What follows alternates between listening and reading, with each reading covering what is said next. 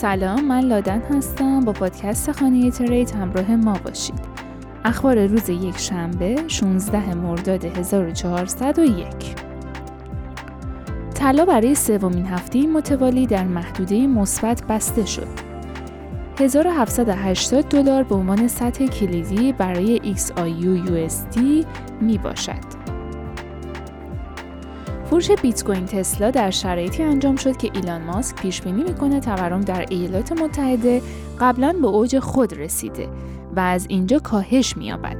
ماسک روز جمعه در سخنرانی خود در جلسه سالانه سهامداران تسلا در سال 2022 پیش بینی کرد که رکود اقتصادی آتی ایالات متحده از اینجا خفیف تا متوسط خواهد بود این نشون میده که تسلا تقریبا تمامی ذخایر بیت کوین خود رو با پیشبینی کاهش تورم فروخته.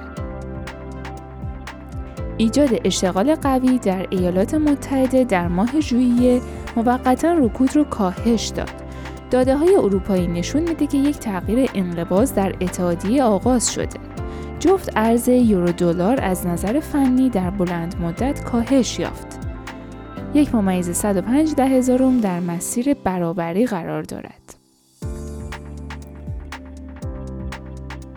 پیتر کریستیانسن تحلیلگر گروه بانکداری تایتان سیتی در آخرین گزارش بازار این شرکت میگه که با نزدیک شدن به ادغام اتریوم رادار خود را به مدت 90 روز روی سهام صرافی ارزهای دیجیتال کوین بیس قفل کرده به گفته او برای کوین بیس به علاوه وضوح قانونی احتمالی در مورد استیبل کوین ها تحولات خوبی با ادغام اتریوم در جریان خواهد بود که می‌تونه سهام Coinbase رو افزایش دهد.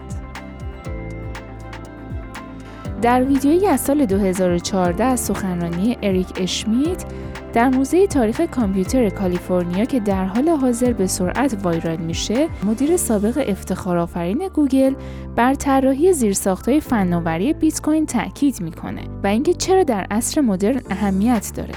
اشمیت از فناوری بیت کوین به عنوان دستاوردی چشمگیر در صنعت کریپتو استقبال می‌کنه. شرکت استخراج بیت کوین کانادایی HUT8 Mining Group مستقر در آلبرتا در ماه جولای 330 بیت کوین با میانگین نرخ تولید 10 ممیز 61 بیت کوین در روز استخراج کرد و کل ذخایر خود را به 7 ممیز 736 بیت کوین رسوند. این شرکت روز جمعه اعلام کرد که نرخ تولید ماهانه اون معادل 113 ممیز یک بیت کوین در هر اگزا 8 بود. این شرکت همچنین به ذخایر عظیم بیت کوین خود اضافه می‌کنه چون در مواجهه با نوسانات بازار استراتژی حضل بلند مدت خود را حفظ کرده.